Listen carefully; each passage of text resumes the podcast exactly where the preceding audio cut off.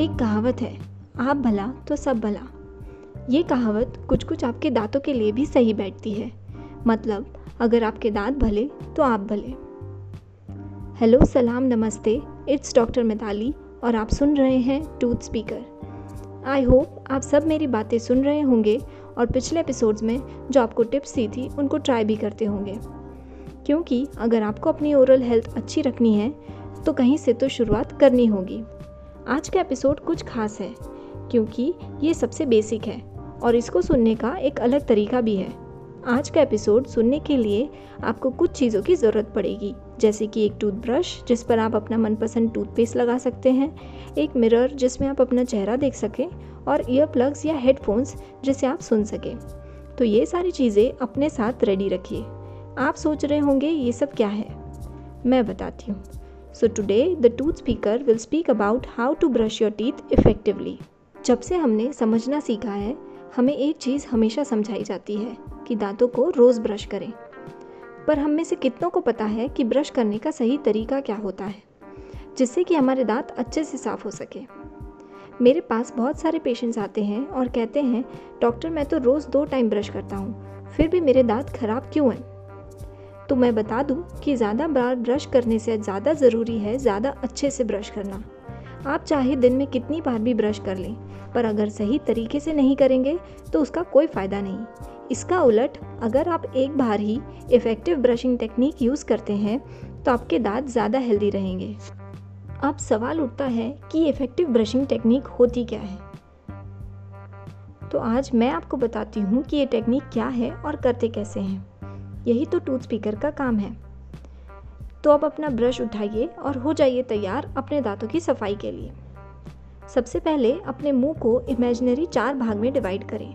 ऊपर के दो राइट एंड लेफ़्ट और नीचे के दो राइट एंड लेफ़्ट आप किसी भी हिस्से से शुरुआत कर सकते हैं। अब अपने पीछे के दांतों पर ब्रश को पैरेलल रखें, जिससे कि ब्रिसल्स आपके दांतों को टच करें। अब अपने ब्रश को लगभग 45 डिग्री एंगल पर टर्न करें, जिससे आपका ब्रश गम लाइन के अंदर जा सके। मतलब कुछ ब्रिसल्स गम्स पर, बाकी ब्रिसल्स दांतों पर। अब इसी पोजीशन में ब्रश को वाइब्रेट करते हुए, आगे पीछे और गोल घुमाते हुए 15 से 20 बार ब्रश करें। एक बार में तीन से चार दांत को कवर करें और आगे बढ़ते जाएँ। अब ऐसा ही अंदर की तरफ़ से भी करें। दांतों की अंदर की सतह पर ज़्यादा खाना जमता है। तो इनको साफ़ करना ज़्यादा ज़रूरी है।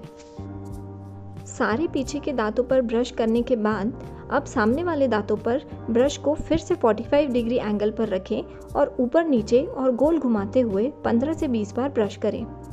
ध्यान रहे, ब्रशिंग के टाइम दांतों पर ज़्यादा प्रेशर ना दें।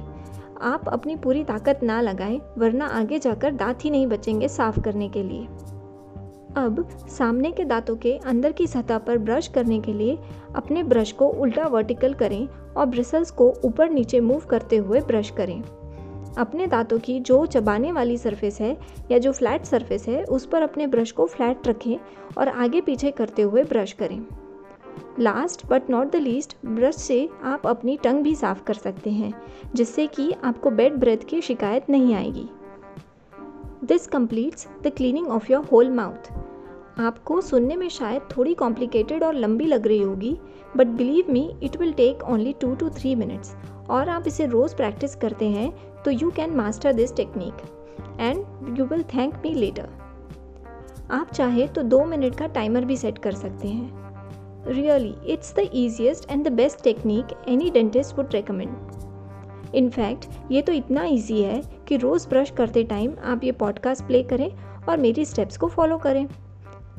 Friends, you can keep a check on your dental problems just by placing a hand on your toothbrush and move it effectively. इसी ब्रशिंग टेक्निक की स्टेप से रिलेटेड फ़ोटोज़ आप मेरे इंस्टाग्राम हैंडल पर भी देख सकते हैं जिससे आप और अच्छे से समझ सकते हैं। तो अपने दांतों के साथ दो मिनट का क्वालिटी टाइम स्पेंड करें और उन्हें साफ़ और स्वस्थ रखें। आई होप आप ये ट्राई ज़रूर करेंगे। ये तो ब्रशिंग की बात हो गई। जैसा कि मैंने पिछले एपिसोड्स में बताया था कि ब्रशिंग के बाद ज़रूरी है फ्लॉसिंग तो अगले एपिसोड में मैं आपको फ्लॉसिंग के बारे में बताऊँगी। तब तक के लिए सुनते रहिए और अपनों को भी सुनाइए टूथ स्पीकर और ये एपिसोड शेयर ज़रूर करें उन सभी के साथ जिनका आप ख्याल रखना चाहते हैं। और सुनते रहने के लिए सब्सक्राइब करें या फॉलो करें my Instagram as tooth speaker इस एपिसोड से रिलेटेड कोई भी सवाल हो तो आप मुझे डीएम कर सकते हैं या कमेंट कर सकते हैं। Till then, take care and have a healthy smile.